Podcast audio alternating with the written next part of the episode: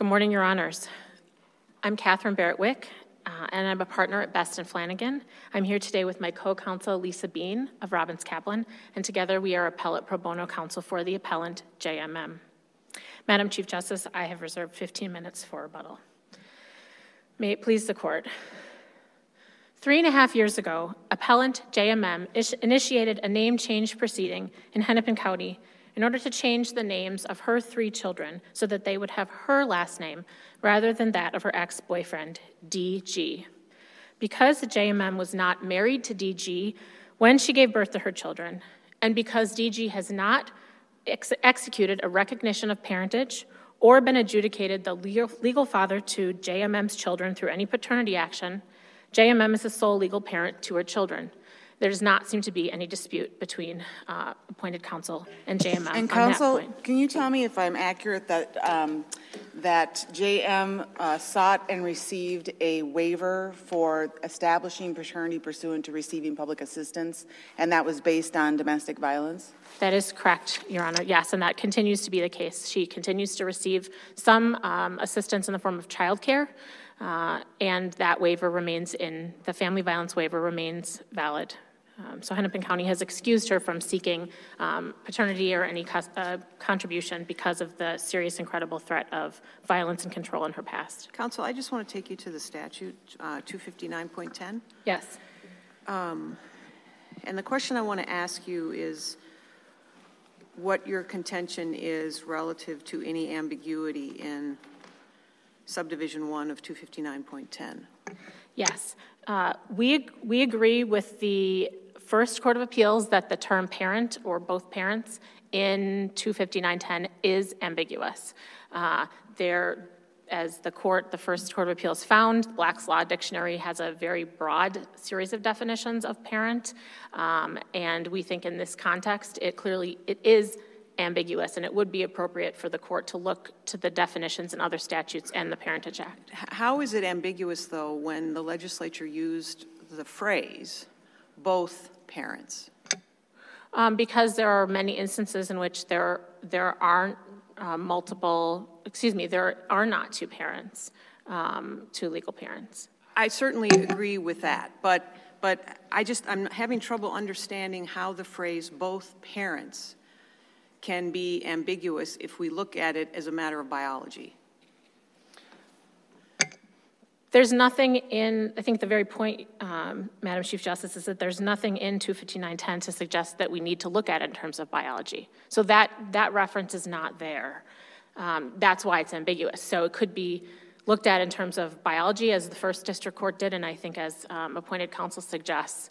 Um, but also it could be looked at in terms of the definition of legal parent, um, which is which is what we have argued. So there's nothing. Of course, it doesn't say. I mean, it just says both parents. That's and correct. To me, I think you could argue pretty strongly that that has to mean biology and only biology, and then you get into the practicability of providing notice if, if you, for example, don't know the other side of the biological equation. So one, there's a couple problems with that, respectfully. Uh, I think that is the position that appointed counsel takes. That would suggest that in the instance where we did know that someone was a biological parent, but that legal rights had been terminated, that that person would be entitled to notice if that is the definition. Similarly, where well, but in that situation, the district court could say it's not practicable to provide notice to that person. But you would still be determining that they had rights as a parent when there had been a legal proceeding that said they did not have that right. That I think is an absurd result. You would also mean if you had either a known, let's say a known donor um, in terms of artificial insemination, or through a sperm bank, which again in the Parentage Act the legislature has said means that does not create a legal father-child relationship. If you use the biological definition in the name change statute, once again you would have another population of individuals who, by that definition, would be entitled to notice. Again, can't the district court get at that problem, which, which I think you're right to point out and highlight? By the, the practicability portion of the statute. I think that puts, I don't think that's the best way interpreting 25910 because it creates a definition, it creates a right that is associated with legal parentage and reads that right into the name change statute despite um, the ambiguity, and despite the fact that the legislature has, in many other instances, been very clear that a biological connection itself does not create legal rights. And we see that in the Parentage Act, we also see that in the Adoption Act, and we see that in But then we would only look outside, I mean, I mean, it, there, it feels a little boot, like bootstrapping here to me. I mean, we only look to another statute if we find there's ambiguity in this statute, and it seems to me what your argument is doing is looking to other statutes to create an ambiguity in 25910. I, I don't think so, Your Honor. Let's try this approach. So um, later, later in 259, um, the legislature, and, at a later point in time, the legislature used the definition putative father to, um, so this is in 25921 subdivision 12, putative father, and it's clear that DG meets the definition of putative father because he was not married to JMM, and there's been no paternity established. Um, so there we see, we, we did not, the legislature at that time did not add, you know, putative parent. It didn't go back and say, we meant, we also want to protect notice rights for this putative class, having defined it expressly. Um, they, they left it alone to parent. So I think that's an important, um, and maybe a closer, something that the, Your Honor would be closer in looking to um, in terms of the same chapter. Counsel, um, we looked in the record and didn't find a copy of the, the birth record for these children, birth records for these children. Um, Is there any disagreement as to whether the purported biological father's name appears on those birth records? No, there's not, and that, those documents are in the district court record um, when the name change proceeding uh, was filed, and I believe they're also in the addendum to the first Court of Appeals brief. Um, And I, I think I have the- a copy of that first Court of Appeals brief. So- Could the um, purported biological father have taken steps to make sure that his name was included on the birth record? Abso- Absolutely. So he, and I think it's important to look at all the things he did at the moment of the birth of the first two children. So um, he, and there's compelling reasons to view this as part of the controlling and abusive relationship. He, even though JMM had taken the forms that were given to her, and she had written out that they should, the children, the first two, should have her last name, DG uh, made sure that those forms came back and that they were, in his mind, corrected, and that. I- um, Counsel, I'm not disinterested in the facts of this Yeah. case, but I'm saying, as a matter of law, what steps, if any, could the purported biological father have taken to make sure his name was on the birth record? At the moment of birth? Yes. So he could have um, not only put his name to give the children his name, but he could have listed himself on the birth certificate, which he refused to do. It appears that the Wisconsin, based on JMM's testimony, that the Wisconsin hospitals were doing what we see in Minnesota statutes is recommended, that hospitals have a recognition of parentage form on hand and that they offer that. DG was offered um, and given the opportunity to sign a recognition of parentage at the hospital for both um, the first two children, and he declined to do so because he did not want to have any legal responsibility or legal rights relating to the children. He had outstanding child support obligations to uh, multiple other children. Um, I think that information actually is in appointed counsel's briefs um, for other children, and he did not want any responsibilities, but he wanted to make sure that um, that they did not have uh, JMM's last name. So yes, there are multiple ways he could have done it at the moment of birth, and importantly, many ways he could continue to do that. And, and I do want to make that point. Um, this decision and what these children are named has no bearing on whether or not DG has any ability to form a legal parent-child relationship in the future. It doesn't, you know, that's not a requirement. What someone has named someone that one claims is their putative child, it is no bar. He continues to be able to, if he wants to assert paternity, he wants to get rights, and he wants to have a role, he has every ability to do so regardless of what these children are named. Coun- Counsel, I'm, I'm curious, um, I want your help with how the, um, the presumption is supposed to work. And um, as I understand your brief, a presumption uh, is not synonymous with being a legal parent. A presumption is simply a presumption. Right. Um, Your opponent says, well, but presumed parents are legal parents unless and until um, the operative presumption is rebutted. And it strikes me that that that's typically how we think of presumptions in the law, that, that you're entitled to the, the effect, if you will, of that presumption until the opposing party effectively rebuts that. And subdivision two of, of 257.55 sets out that procedure. So by clear and convincing evidence, um, the presumption can be rebutted in an appropriate action. So I guess I, I want a little fuller understanding of why that isn't the case, why the presumption doesn't work in the fashion that um, opposing counsel says it does. I think there's a couple aspects to my answer. So one is that I think we, uh, I as, as party counsel, and I think the lower courts have really struggled with this presumption issue. When I look at the statute and I try to understand best what is the purpose of this presumption, it appears to really be a stand, it's a, it's a means of getting standing for the purposes of a paternity action. So it's a means of asserting um, that someone could be a rightful party in a paternity action. Uh, it's a means for an interested male to come and say, I, you know, I have standing. And, and I, the reason I, I, I see that is if you look at um, sort of how that procedurally plays out, it's under the sections 257, 57, who may bring an action when determining uh, parent and child or father and child relationship. So I, so the next, I want to get to the language, I think, within that same section under subdivision two. We see in many of the provisions, so these are means through which one could, and this is the key language, for the purpose of declaring the existence of the father and child relationship presumed, which suggests that the presumption is not the legal relationship. It is the. And, and Where are you? I'm sorry, Yep, I lost. yep. What's, where are you? What's that? So, okay, so it's 257, 57. And you see the language I just quoted under subdivision one, two.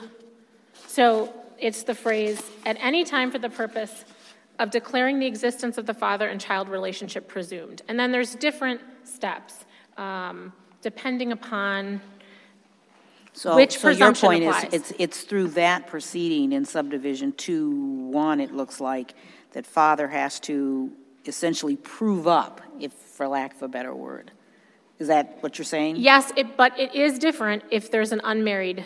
So if DG is in a different position as an unmarried putative father than a married person, and that's because the Counsel, presumption. Go ahead. Because they're not married, a mother retains sole legal and physical custody, correct? That's correct. And would you agree with me that there's three categories of paternity, one being alleged, one being presumed, and one being adjudicated? Yes. And would you agree with me that there can be instances that a father may be a presumed father and yet not a biological father?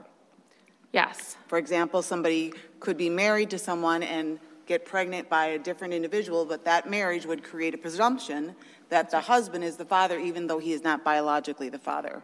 That is absolutely correct. And that individual, should he be interested, would have standing to participate in a paternity proceeding, even if the putative bio dad, the stranger to the marriage, popped up and said, you know, look, I have a test. So the, the, the um, and actually in that instance, it would depend on, um, on the time that had elapsed. But if you look at, you know, a I would say a thread or a concern that we've seen, certainly from the Court of Appeals during the second argument and a little bit in appointed counsel's briefs, is sort of what about the rights of married dads? And I just, I want to be clear that in many different instances, including how the presumption operates um, in the statute that we were just talking about, um, Justice Hudson, that there is, there's actually a limited time period. If you, if there's a presumed father-child relationship through marriage and someone wants to bring an action to declare the non-existence of the presumption when it's through marriage, there's actually a time bar on that. Um, and it has to happen within three years after the child's birth. And also, if we look at the way that some of the uh, related statutes, the Juvenile Courts Act, um, DG, in the position that he's in, not having executed a rope, not having been adjudicated paternity, he is not entitled to notice of um, a sort of a Juvenile Courts Act or child welfare proceeding. But a putative father who obtained that, the, not a putative, rather, I'm sorry, a presumed father who had the status through marriage, as long as there had not been an action to prove the non existence of that relationship, that person would be given notice of the child welfare proceedings. So What I was just, the law that governed this before the Parentage Act was enacted in 1980? And we're talking about an act that was enacted in 1980, but we're trying to interpret an act and understand what the legislature meant when they enacted it in 1951.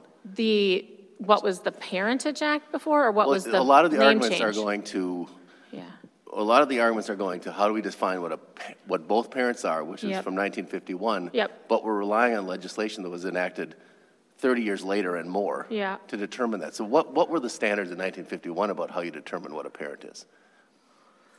Uh, Well, it was highly favored, um, so D- DG and D- people in DG's position, um, we see this in Heidbreder. Heidbreder looked at the basically lack of any right or standing of putative fathers. So it was much more out in the cold than we have now. Now we have um, the procedures through the Parentage So Act. DG would have had less rights in That's 1950s right. than he would in 1980. That's right. That's my understanding from the statutes and from how Heidbreder also interprets them. I also want to make a point, so because uh, we uh, believe that both parents is ambiguous, in the context of the name change statute, it's also appropriate to look at prior iterations of that very statute. And if you look at the 40, 1943 version of the name change statute, it uses language about, and, and as to a minor, excuse me, it uses language that talks about if the, um, if the person subject the name change is a minor, his guardian or next of kin shall also appear. And if the person whose name is to be changed is under age uh, 14, application can be made by guardian or next of kin. This tells us that the legislature was focused on the legal relationships, not, not a potential biological relationship. And that, language stayed in the statute when the 1951 changes were made. No, it became both parents. So the I- Well, I'm looking at 1951, and it looks like the language about the guardian and next of kin is still in there. okay, But I, let's see. I mean, I don't know that that really is, that, I wouldn't spend too much time on your oral argument on that Okay. point, so. Right, all right. Um, So Counsel, does the record tell us if um, DG has done anything um, such as send cards, letters, and gifts to these children? The record does tell us that he has not done any of those things, that there has been no contact with him since the call after the birth of the third child, when JMM informed him that that child had been born. So no, no financial support? No, Not attending any school conferences, Correct. doctor's appointments, et cetera? that's correct. Yep.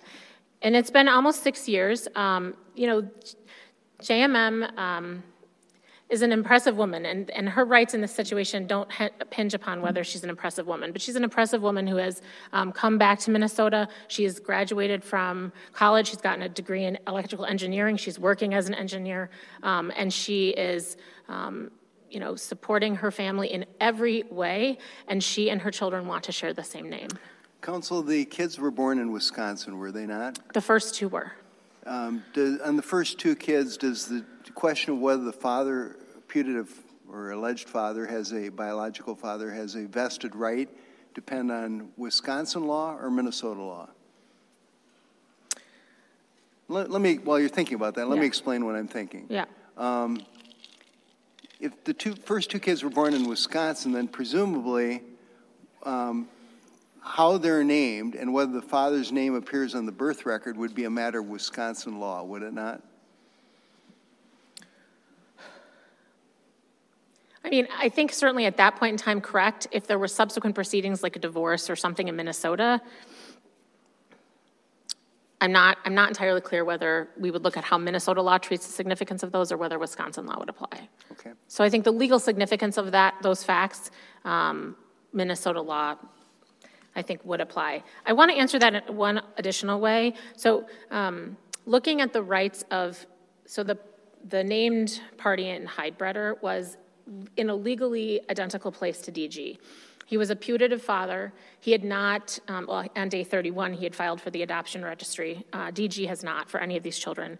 Um, And I think the concern, you know, there were issues raised about whether he had a due process right uh, when he was excluded from being able to intervene in the adoption out of what was his putative biological child. And the court actually made the point that um, in finding that it was not a violation of his due process rights to keep him from interfering with that adoption, made the point that he could have, there was only like four states where he could have thought that the family was, and that he, ha- he had the obligation, if he wanted to interfere um, with that or preserve his rights, that he had to file in, for the adoption registry in each and every state. So DG, if he had, you know, he knows her family's here.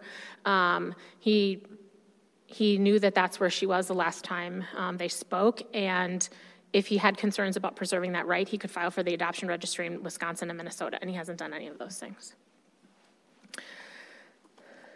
I do just want to say a few words on practicability. Um, In this instance, and it may be that Justice McKeig has made the main point that I need to make on this, um, which is just that uh, Hennepin County has deemed that there is a credible, serious history of domestic violence here um, and has excused uh, JMM from re-engaging with uh, DG in any way. And that is a credible finding which this court should consider and should make clear can be looked at when det- determining whether notice is practicable. Um, and we have a very, you know, I think a powerful amicus brief uh, on that point. So I would just encourage the court to add some clarity to that. Thank see you, counsel. You up. have 15 minutes for rebuttal. Uh, Mr. Boulette.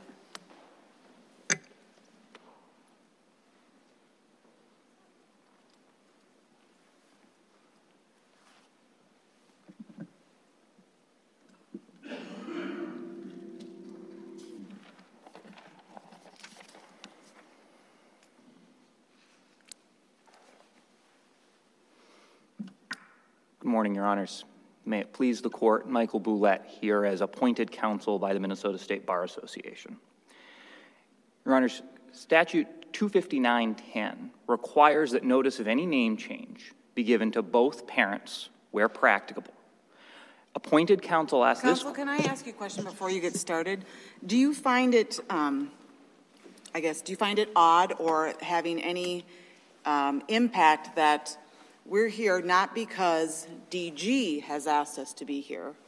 We're here because the district court has determined that a single mother who has sole legal and sole physical custody has to get or give notice to an individual who's not even taking part in these proceedings. Do you think that that should have any impact on the court's decision? No, Your Honor, I think it has why- no impact. why not? I think it has no impact because the question goes to a basic right to notice, which the legislature has required in all name change actions. Which would be his right, correct? Which would be both parents' right to notice. in this instance, he's the one who's not partaking. And he has no way of knowing that, and so it is the district court's Well, we don't know that he has no way of knowing that. It's the district court's solemn role to protect notice rights for a party who otherwise is not informed of a, of a proceeding. I think that is well within and appropriately the purview of a district court where statute mandates notice to two parties to exercise that responsibility to ensure that if notice isn't being provided, the statute provides some reason why it oughtn't. Counsel, we, we typically give notice, and it's part of due process. Correct. When someone has a vested right that is going, could be taken away. Yes. All right. What is the um, purported biological father's vested right here? His name, do you agree his name does not appear on the birth record?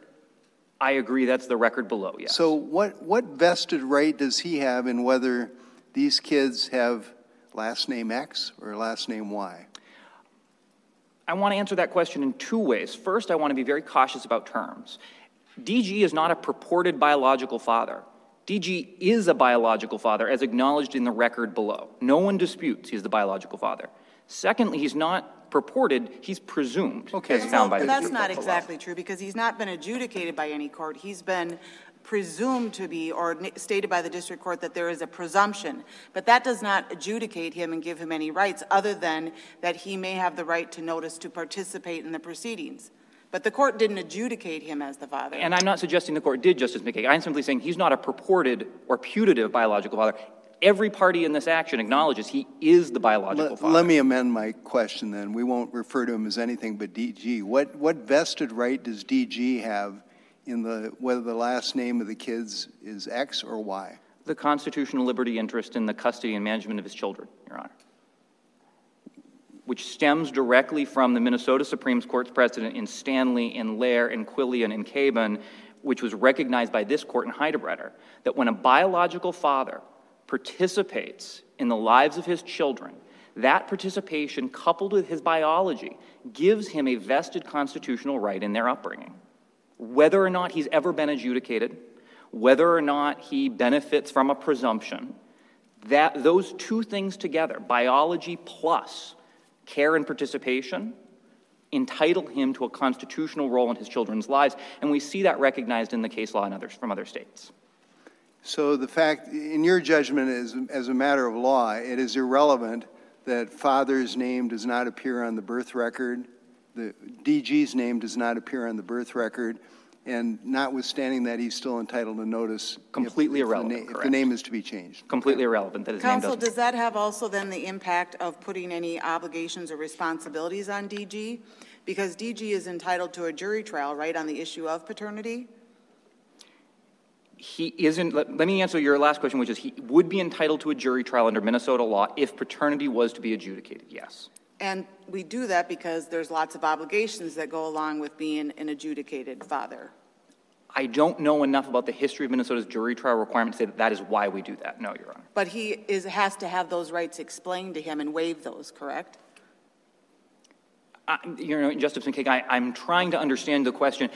Yes, if DG was adjudicated as a, fa- as a legal father, additional obligations would flow from that. He is no less a father for not having been adjudicated. Well, I disagree with that, but. Well, leave and, and I think this is a very important point, because the, the, stre- the emphasis on adjudication has very real and very dangerous implications for this court, and ones which you know, counsel takes very personally. I am not an adjudicated father. I am a presumed father. Any man in this courtroom who has children through a marriage is not an adjudicated father. He is a presumed father. And it is on the sole strength of that presumption that parental rights flow. There is absolutely nothing in the law that requires adjudication to become a parent. It is precisely because a presumption exists under the Parentage Act. Counsel, isn't it accurate that the law has changed in such that fathers who sign birth certificates at the hospital are now deemed adjudicated? No, I underst- Your- Justice McKeig, that's not true. That Fathers who sign recognitions of parentage at the hospital are deemed adjudicated, but married fathers may not sign recognitions of parentage. Married fathers may not sign declarations of parentage. Married fathers' sole access to legal standing as What's a the case law that says that they can't sign those? What- The what statute you says- the Where- statute Where sa- in the statute does it say that? Two, in, in 257.75, it makes a recognition of parentage available solely to an unmarried parent. The only way a married parent may use a recognition of parentage is if they're acknowledging the parentage of someone not the husband. Similar, a similar standard applies in, I believe it's 257.34 on declarations of parentage, which admittedly are far less used.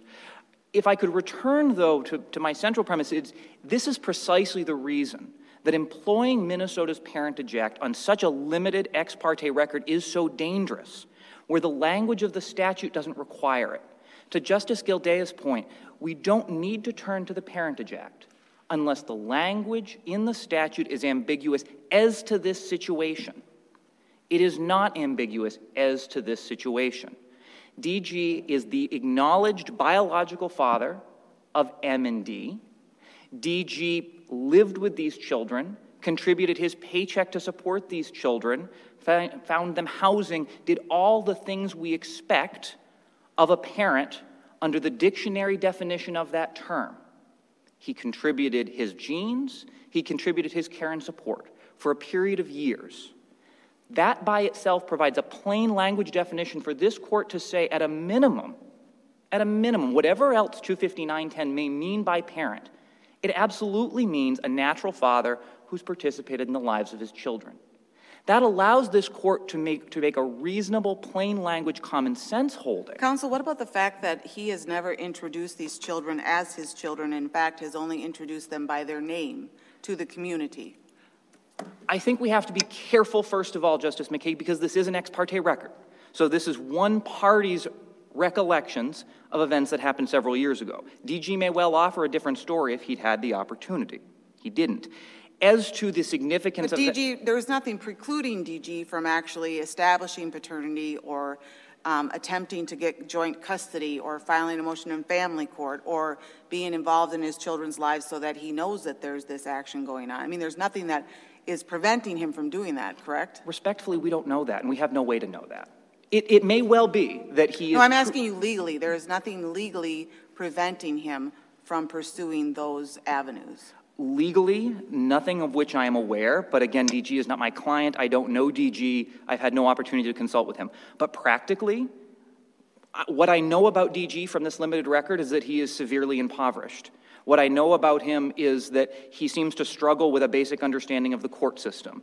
This is not a man of means and sophistication who could simply ring up your nearest family law attorney and ask them to bring an action. He may have no ability to access even legal aid resources.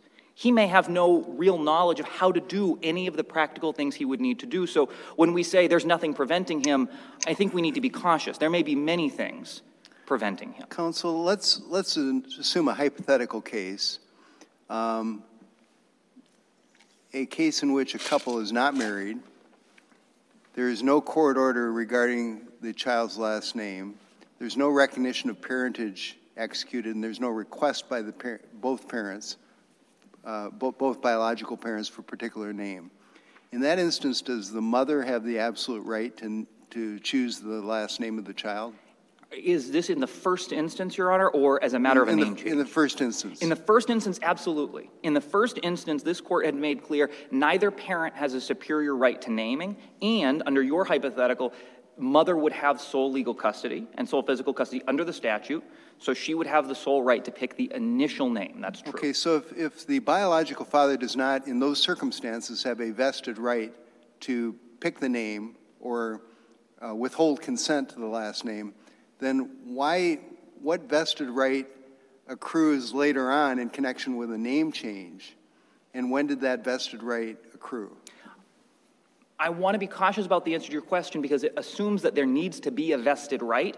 Statutes chosen to bestow this entitlement upon both parents, seemingly vesting the right by itself. That the Minnesota legislature has decided that in any that A, name change should require an action and district court approval, and B, that both t- parents are entitled to that notice. Statute does so without any specific reference to either parent needing to have a vested right in the children in order to make that in order to make that change. And in fact, the court's case law in Robinson at least hints at this obliquely that a natural father has an interest in his children bearing his last name such that he needs to be able to participate and offer information when a petition is brought to change that name. I think, Justice Lillehaug, there is something inchoate in your question, too, that deserves notice, which is Minnesota's name change statute is by no means the only way we could imagine doing this.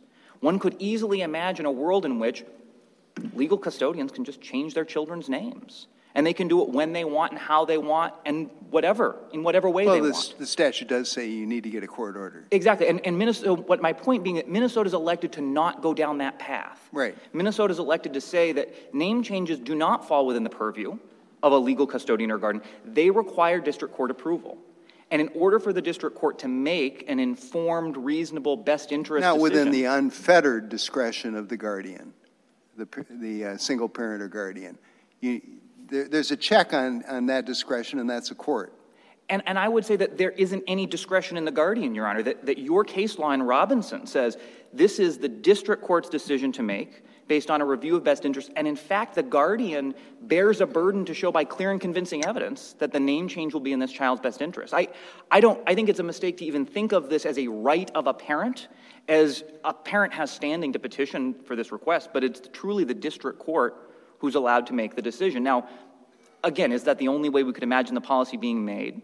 No, but it is Minnesota's policy to say name changes, as opposed to names in the first instance, need to be made through a judicial process. Where, where do you, uh, what's the basis for the biology plus care of kids standard? Is that uh, the, based on kind of this constitutional standard, or is it uh, based on something else? You're understanding me exactly, Justice Thissen. I, I suspect that a plain language reading of the statute, potentially supplemented by reading it in pari materia with the Adoption Act, would get the court to a place of it's biology, and it only needs to be biology. Well, and that's what my question is. You added this and took care of the kids piece. And I've, that- I've added that because the court, in this case, doesn't need to go that far to simply say it's biology and only biology. And the addition of participation, that additional requirement, is what saves the statute from any constitutional infirmity, which you picked up on precisely. Because DG is a biological parent who's participated in care, that right becomes elevated on a constitutional level, such, as, such, such that if we do not recognize him as a parent, we are actually reading a constitutional infirmity into a statute that need not have any. If we simply adopt a plain language approach, though, even a plain language approach informed by the Adoption Act, it- may well be that biological parenthood is enough to receive notice under the language the legislature's chosen to give us. I think that counsel has raised excellent points as to why that may be a silly policy. It may be that we want, that the legislature should have said it's adjudicated parents, or the legislature should have said it's parents who have taken an active, involved, and ongoing role. But the legislature hasn't said that. The legislature said both parents.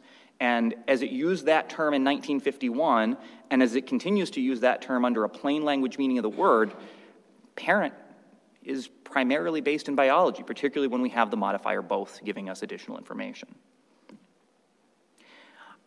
I do want to spend a little bit of time on. Also, what about a hypothetical where the couple is married and they divorce, um, and the child is actually not the biological child of the husband? It's the biological child of someone else who has never taken part in the proceedings, um, and the husband has not ever, has not sought a non-paternity action, so he's not sought a finding for non-paternity.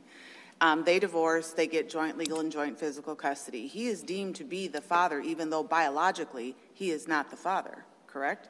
Correct. He is a presumptive father under the Minnesota Parentage Act, yes. Right, but if, if they divorce and the court grants him joint legal, joint physical custody, he, he is not the biological father.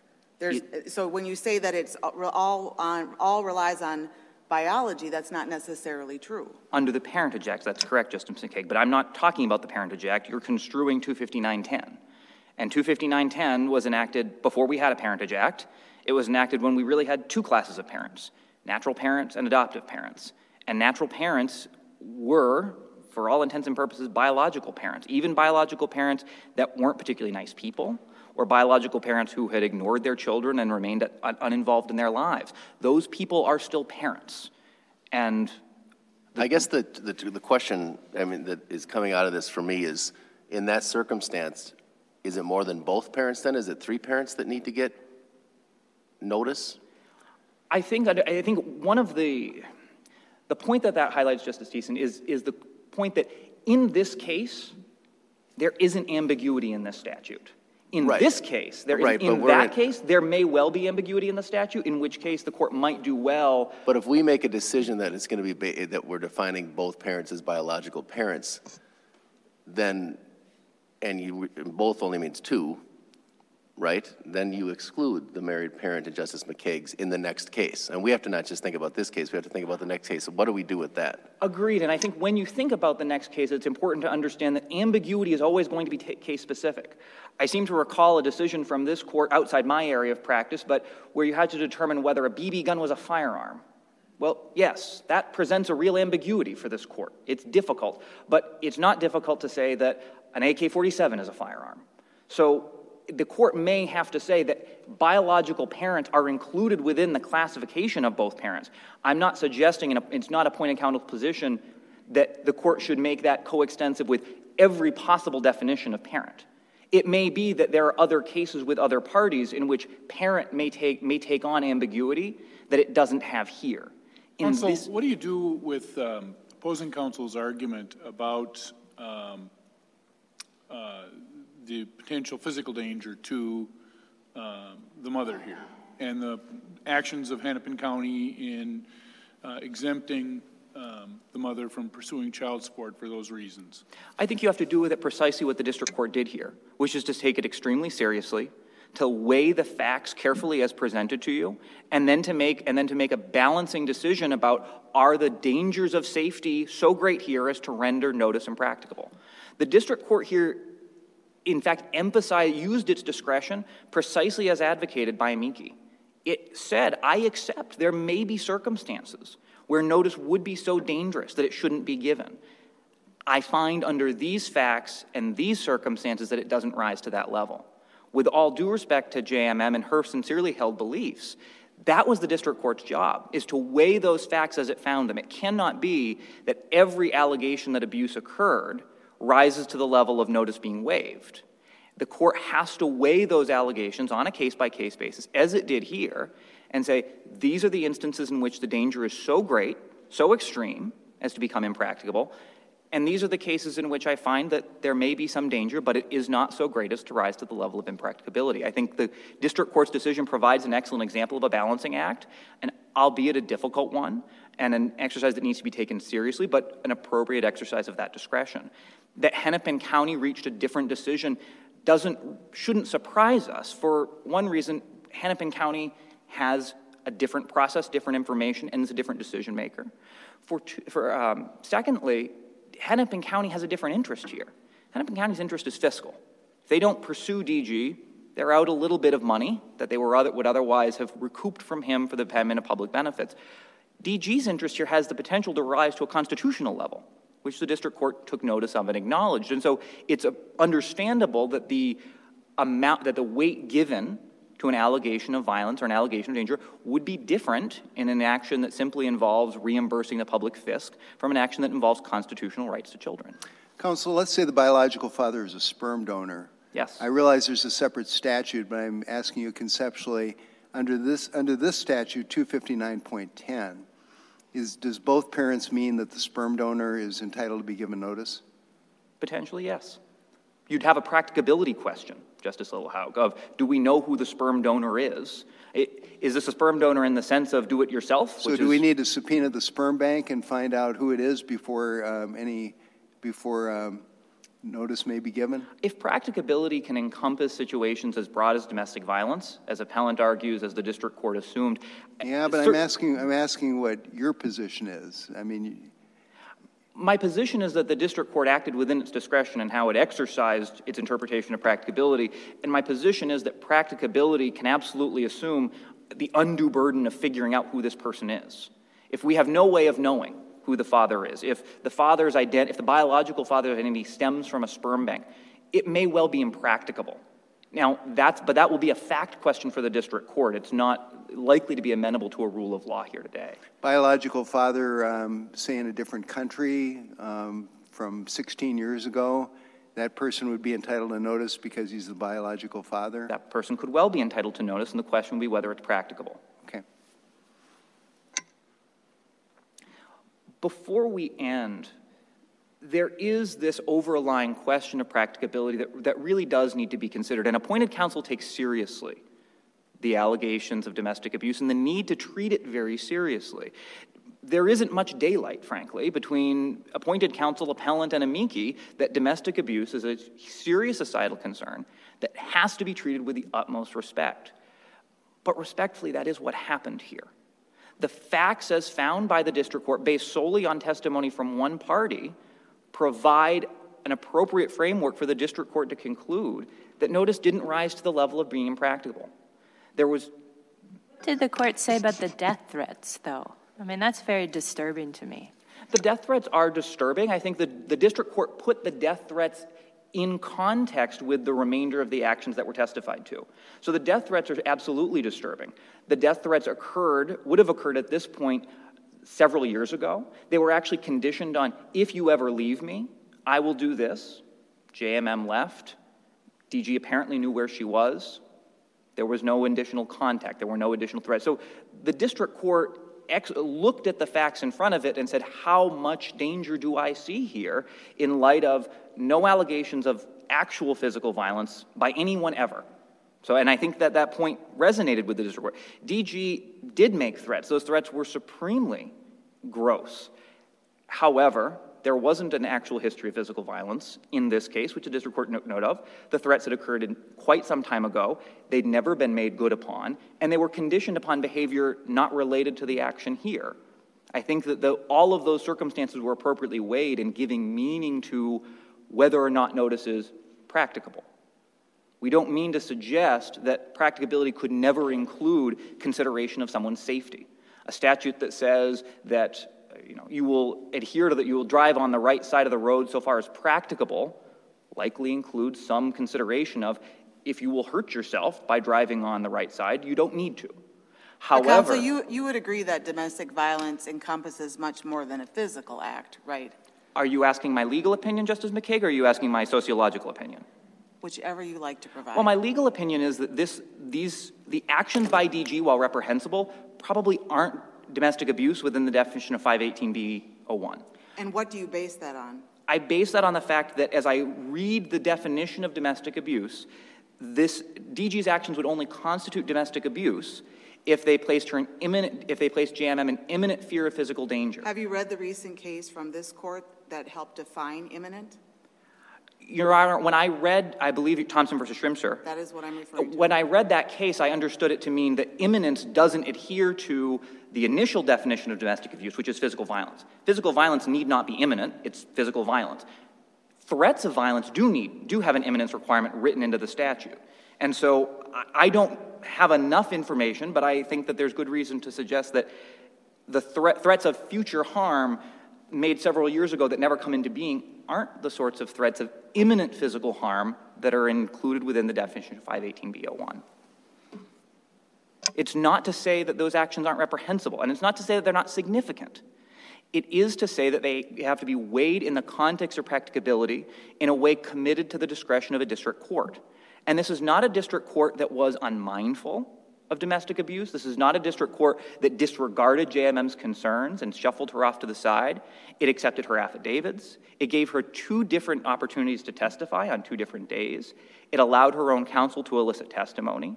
And it heard a balancing act, a careful balancing act between the legitimate safety concerns of a party and the very real demand that a father be provided notice before his children lose his surname. And it made that balancing act as district courts do based on its assessment of weight and credibility of the evidence.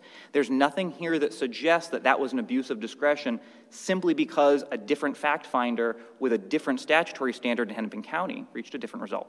Thank you, Thank you. Ms. Barrett-Wiik, you have 15 minutes.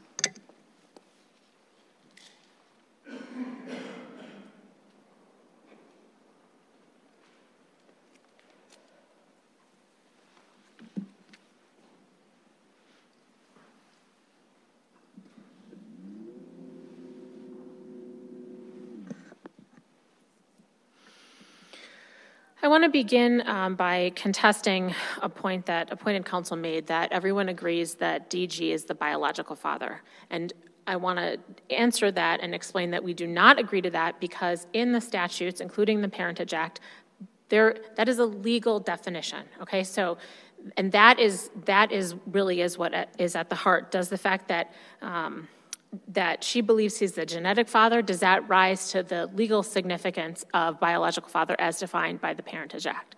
Okay, let me just make sure I understand that nuance. Does mother concede that DG is the uh, father of the children as a matter of biology? As a matter of genetics, I, I'm just using Is that there term. a difference between genetics and biology? The reason I think the answer is yes is because the recognition, the, st- the portion of the Parentage Act that talks about how an unmarried putative father establishes um, the status of biological parent is through ex- exec- executing, excuse me, a recognition of parentage. So I think it is different. Um, that is that is one of the means by, or to have adju- uh, paternity adjudicated. Well, as a matter of genes, does your client mother concede that DG is the father as a matter of genes? Yes, she does believe that to be true. And all three of the children have DG's last name? Am I right about that, or is it just the first two? no, they all do. Okay. Yep. Justice Thissen, sorry. Okay. I just, I, you know, at bottom, what's troubling about this case to me is these children have DG's last name. And as we just went through, mom concedes, a matter of genes, that DG is the father. So why not give him notice, unless there's a practicability determination to the contrary? Because, so I have a couple answers. So the first, I want to go back um, to the point that Justice Thissen made. At the moment of birth, he had no right to, to, to insist that, that he, they have that name, and she was denied the right allowed to her under law to give them the name that she wants because of the abusive and controlling relationship. And that was an act that does, I think that that, that is an aspect of the district court's most, the most recent district court's analysis that suggests it doesn't understand the significance and the sophistication of domestic abuse to read that act not as an act of you know, kind of love and ownership, but as an act of alienating JMM from her own, the, the, the child that came out of her body, he says, that's not yours, that's mine. And to, to read that in a way that's devoid of the power and control of that, when we have the evidence in the record that he refused to allow her to contact her family and, and talked about his family, the people with the G's versus the M's, that was an act of othering her from her children. Your argument is the conclusion of the district court was clearly erroneous. Absolutely. But I, but I want to go back to the point, and I, and I hope this provides an additional better answer um, to your question earlier, uh, your concern about reading, and this is, Madam Chief Justice, that reading um, both parents as biological. So um, that would also exclude adoptive parents, where we know who the bio, you know, when there's a known adoption, and we know where we, it was like an, an open adoption because the Well, practicability as, doesn't. as Respondents' Counsel points out, I mean, ambiguity is determined based on the situation in each case. The statute may not be ambiguous here because mom concedes as a matter of genes, DG is the father. In the next case, it might be ambiguous because of an adoptive parent or something else. I don't know, it may exist, and I may, may be ignorant to it. I don't know the point of law to, to, to cite for that proposition. It seems to me that if a term is ambiguous, that if a term means something different and could be ambiguous in certain circumstances and isn't in others, that that's proof of its ambiguity. I, I, I guess I'm struggling to. Well, we anyways. do look at ambiguity as applied, Yeah, as applied to the Yeah. facts here. that's true. Yeah, yeah. Counsel, So- you know, the- here's something that bothers me, and I want to be careful how I phrase this question, Yeah. because my reading of the record is the same as yours regarding the mother of this, of these children, that uh, she has done a remarkable, um, it- it- she is in all respects a remarkable individual. But I want to posit a set of circumstances where that is not the case. I want to be clear that, that it- that we're dealing with a hypothetical here. And my hypothetical is a situation where the children are removed uh, by a mother, mother goes to a different state, mother makes all the allegations that have been made here, they're not true, but makes all these allegations, um, the court, and using the theories that you have just uh, adopted, the court says, looking at the statute, not, we're not going to give uh, any notice to the other parent, even though the statute plainly requires it. And what I'm asking you about is how do you deal with those kinds of circumstances? And we know they occur because within recent memory, we had, uh, although they were older children, we had a fairly high visibility case um, you know, involving children who were removed by a parent. Uh, and for those of us who have some background in family law work, these things happen. Not, not often, but too often. And what do we do about it? So I think the best answer to that is that the, no, not getting notice of the name change hearing for that, in that hypo, doesn't preclude that, I guess, more sympathetic putative father from filing a paternity action, from searching the court records to see, you know, where that person is, and then adjudicating rights in, in- in. Legislature said he's which- entitled to notice. The legislature said both parents are entitled to notice. There's nothing in, in 25710 that says with the, you know, it does talk about practicable, but there's nothing there um, that, that sets out any exceptions. And so why isn't the default position be- uh, that notice is given? because it would give DG rights that he doesn't have under any other, it gives him a parental, a parental right that he does not have as a matter of law in Minnesota. And that is, that is just, it is absurd to think that he wouldn't have rights, as Heidbreder shows, to prevent an adoption. Um, He wouldn't have rights in an, in a child welfare proceeding that could perhaps, you know, also result in adoption out. But he has rights to notice of a name change hearing. I think Counsel, I want to follow up on that idea in response to opposing counsel's argument.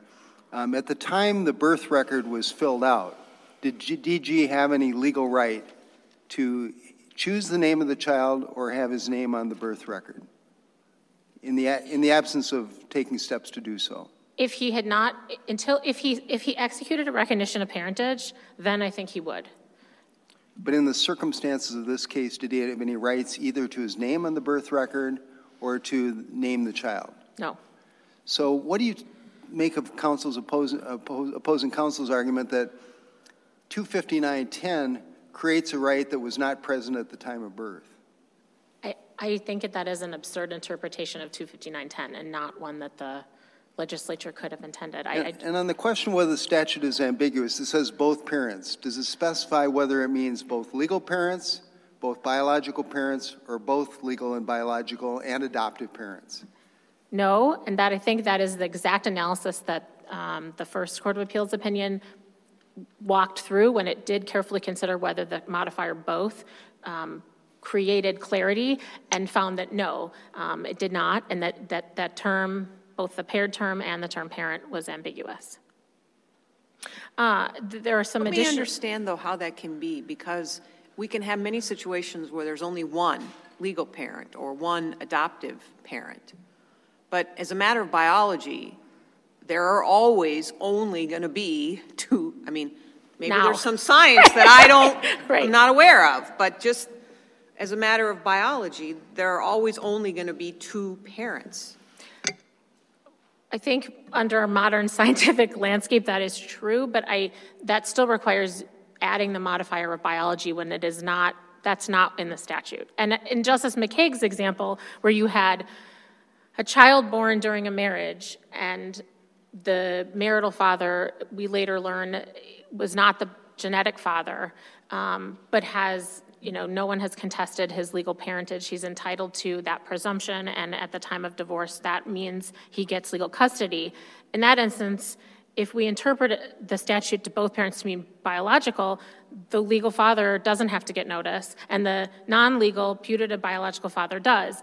And similarly, you know, if if, if you have a known sperm donor who, you know, which is a common way that families are made these days, all kinds of families, even if all parties to that transaction look at the law and see that the legislature has said when there's a non-marriage, when there's a child born not in marriage, and the, if there hasn't been a rope or there hasn't been any of these other steps taken, that there, that the mother is the legal, sole legal custodian, and everyone relies on that, that also if we interpret the name change statute the way that uh, appointed counsel wants and the way that the court did below, um, that would completely mess the expectations up of all of the parties. So let's say you have a same-sex marriage couple, they're both male, and they use a surrogate mother to deliver the child.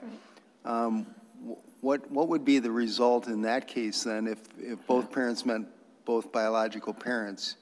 You'd have to notify the surrogate mother uh, 16 years later? I think, I think under the appointed counsel's interpretation, you would have to notify the surrogate, even if the surrogate, even through contractual means, the, the individuals had um, made clear that that person had no legal rights and that Even other if, even if the same, if the, the male couple, married male couple, both, they both decided the child's name should be changed, maybe to reflect their own relationship, you'd still, by, if you interpret both parents to mean biological, you'd have to notify the surrogate mother. I think you would. Do, do we, does the meaning that the 1951 legislature had in saying both parents change over time?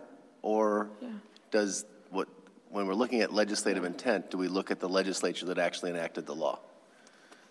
I think, it- I think, given that there have been subsequent um, amendments to both that chapter and many other chapters relating to legal parenting rights, we have to look at it as, um, we have to recognize that the legislature knew it was further and more modernly defining parent, and it didn't go back and change to make clear that it didn't have, you know, that it met some earlier um, definition. So I, I looked for this principle. I found, and, and I don't have the cite for it, but I could provide it, an Idaho Supreme Court case that recognized that principle. And I can't, I was not able to find anything in Minnesota statutory interpretation on that, but I think that remains a valid, um, and we, I think I put that in the reply brief, that, that idea that the legislature understands that it, it's fair for the court to understand that the legislature, in many other instances, including the Parentage Act most substantially, and then also later into um, 59, that it updated and expanded the definition of parent and left alone um, that term earlier, and it's fair to assume that that's the intent that the legislature had.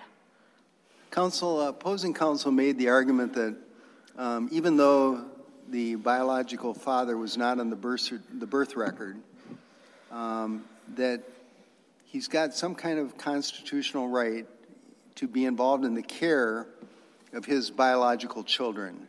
What's your response to that argument? I'm glad you brought me back to that, Justice, because that was sort of my last important point to make. So Heidbreder says no. I mean, Heidbreder just says, no, that's not the case. When you have a putative father who has not done those legal things, so we're really looking at facts that are sort of the legal proceedings that a putative father could do, um, that that is just not the case. This person, DG, is um, materially indistinguishable in terms of those legal factors as Heidbreder. And Well, that's an adoption case. And that's an adoption case. That is a permanent and alienated forever from a legal standpoint. And this is not. This is a name change statute, name change proceeding, we hope, that, that is completely reversible and closes no doors to that um, parent-child relationship being um, established. And, and I think I agree with the methodology that appointed counsel uses, that there was a weighing, and I think that's the proper weighing that the district court engaged in, in, in the practicability to look at the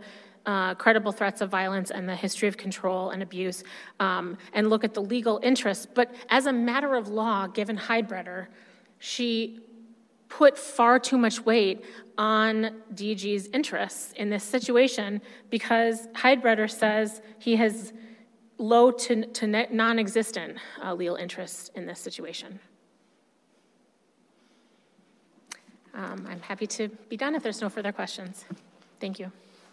Thank you, counsel. Uh, uh, Thanks to all counsel for the help that you provided to the court in this matter, and thanks to the amicus as well. And I want to thank the MSBA for taking on the role as appointed counsel here. Uh, This matter is submitted. We'll issue an opinion in due course.